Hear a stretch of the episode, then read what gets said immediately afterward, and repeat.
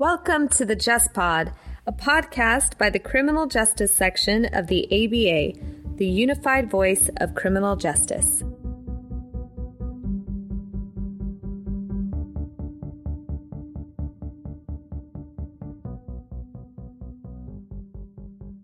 Welcome to this episode of the Just Pod.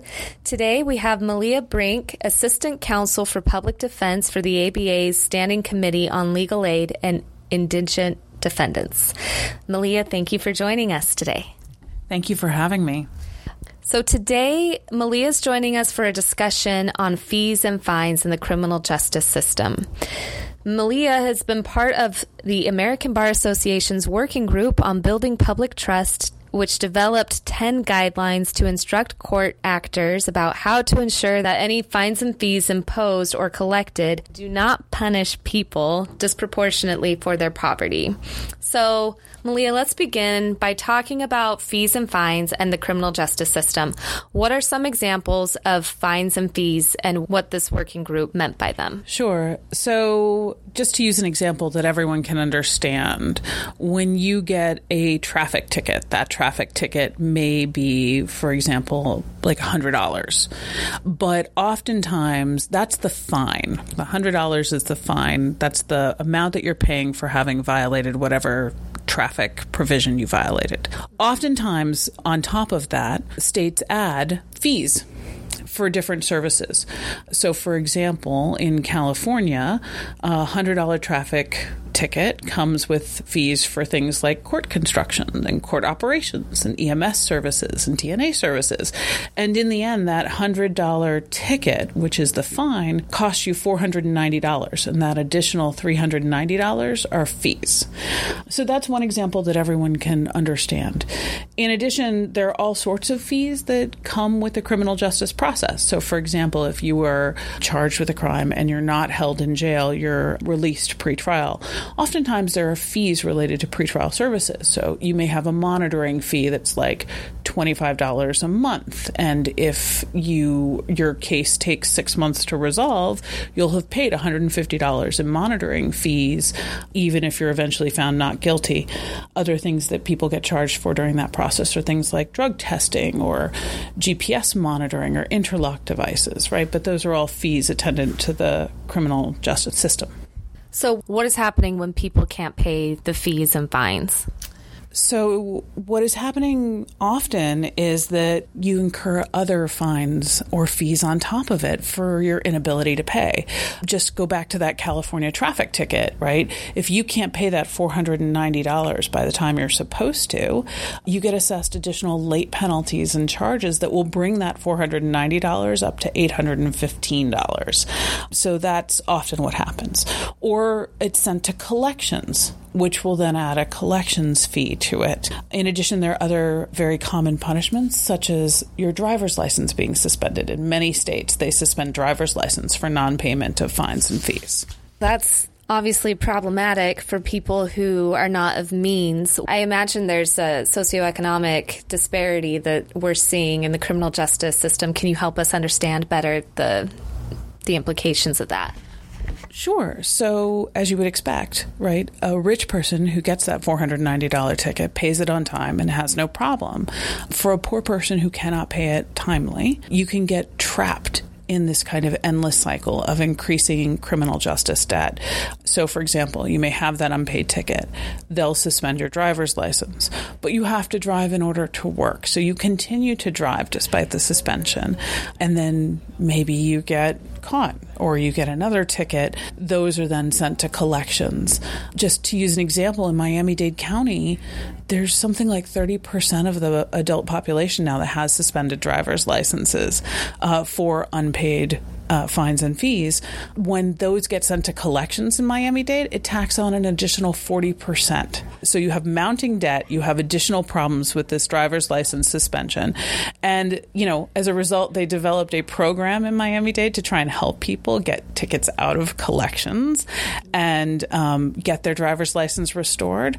But they charge a $175 fee for entering that program. Yikes. Uh, well, that doesn't seem like a good long term solution. So tell us, is this a new problem? It's not a new problem, but it's definitely getting worse. Um, let's go back to that California traffic ticket. In 2006, that $100 traffic ticket would have added fines that were about $300, came to about $390 by 2011, you're much closer to that $490. And what happened in between there is the economic downturn. In 2008, when the kind of economy crashed, states, like everybody else, were hurting and they were looking for revenue generation. So we saw a massive increase in the use of fines and fees. And that increase has continued even after the economy's recovered uh, to the point where we now have a largely user pays criminal justice system. So the ABA responded to this growing issue by forming this working group. Can you tell us more about what led to the formation of the working group? Sure. So the working group on building public trust in the American justice system was actually formed in the aftermath of Michael Brown shooting, um, and uh, was really about building, restoring public trust in the justice system. How that relates to fines and fees is, you know, when the DOJ went in to look at Ferguson, they didn't just look at the police department. A lot of what they found were extraordinary fines and fees, an, an enormous amount of criminal justice debt. Almost everybody in Ferguson, an enormous percentage of the population, had outstanding warrants for unpaid fines and fees. And so the connection to Ferguson is really a connection to the whole fines and fees issue. So, as the working group continued their investigation, it appears that they wanted to work toward developing guidelines to help address this issue that they uncovered, right? Can you tell us more about that? Sure. The impetus for that, as I said, you know, the fines and fees issues was very tied to this issue of distrust. And then ABA President Hilarie Bass really kind of said, let's look at this issue of fines and fees. Um, the working group spent a year doing a deep dive into the issue and then developed what was adopted by the House of Delegates as the ABA 10 guidelines on court fines and fees. Can you give us an example of some of those guidelines? The biggest thing that the guidelines do is to say that there should be limits on fines and fees, particularly based on ability to pay that someone, at the time at which a fine and fee is imposed, that you should look immediately at that moment at someone's ability to pay, and that judges should have the power to reduce or waive as appropriate, particularly fees, and that fines should be proportionate both to the crime involved and the person involved. And if these guidelines are applied in the criminal justice system, then what would the impact be? The impact would be that there would be less disparity in the system for a wealthy person or a poor person. So, you know, a finer fee of a particular amount that might be paid with no effort by a wealthy person, you know, has the potential to bankrupt or, as I said before, you know, entrap someone who really has no ability to pay. Taking that ability to pay into account is really fundamental to a having a just system. And that's what the guidelines are trying to achieve. So in this term of the supreme court they decided a case Timbs versus Indiana concerning the excessive fines and fees clause. What is the likely impact of that case the Timbs case is fundamentally was about whether the excessive fines and fees clause is going to be incorporated to apply against the states. And the court held unanimously that it is. It didn't decide whether the fine at issue, the forfeiture at issue in that case, which involved the forfeiture of a $42,000 car to satisfy what would have been a maximum $10,000 fine, um, was excessive. That issue's now gone back to the Indiana Supreme Court. Um, but it does set up a new federal oversight role in this fines and fees arena um, that opens the door to asking questions about whether fines and fees are excessive as a constitutional question. You know, the touchstone for the court's inquiry on this fines and fees clause is whether something is proportional.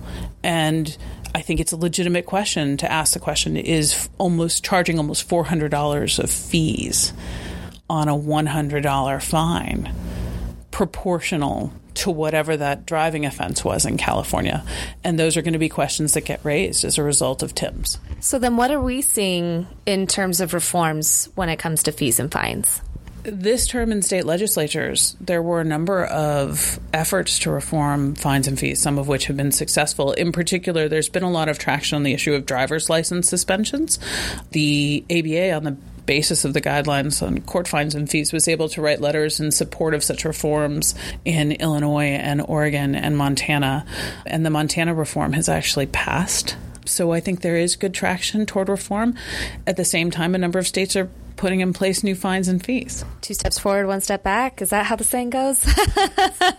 All right. So the working group was able to get these guidelines approved by the American Bar Association House of Delegates in August of 2018. So what is next for the working group? So the working group is actually now looking at a related issue on privatization. A lot of these fees are not actually paid to the court; they're paid to private companies, and looking at whether that's kind of increased the amount of money that people are being charged. So whether that's about diversion programs and private diversion programs, there are private supervision programs. More often than not, if you're paying a fee for GPS or drug testing, you're not paying it to the court; you're paying it to a private company, and as a result, is that mean people are being charged more? And does it mean that poor people don't have an opportunity to say, well, I still need this service, but I can't pay? So that's the issue that the working group is now looking at, not immediately with an eye toward policy, but with an eye toward understanding what the landscape is and trying to produce a report that the ABA can have on privatization. Well, that's great. So, going back to fines and fees, where can people find the 10 guidelines that were put forward by this working group? And then also, where can they find additional resources on fees and fines? So, the ABA 10 guidelines on court fines and fees are available at ABA SCLAID's website under public defense and standards and policies. They're also available on where I would send you for additional resources. There's something called the Fines and Fees Justice Center, which has a clearinghouse on basically all things related to criminal justice fines and fees. Two of the the two co-founders of the Fines and Fees Justice Center served as consultants to the working group in the development of the guidelines, and their website is finesandfeesjusticecenter.org. So very easy. That is easy enough to find. So that's great. Well, thank you very much for sharing your insight and your work on fines and fees, and thank you to our listeners for joining us on this episode of the Just Pod.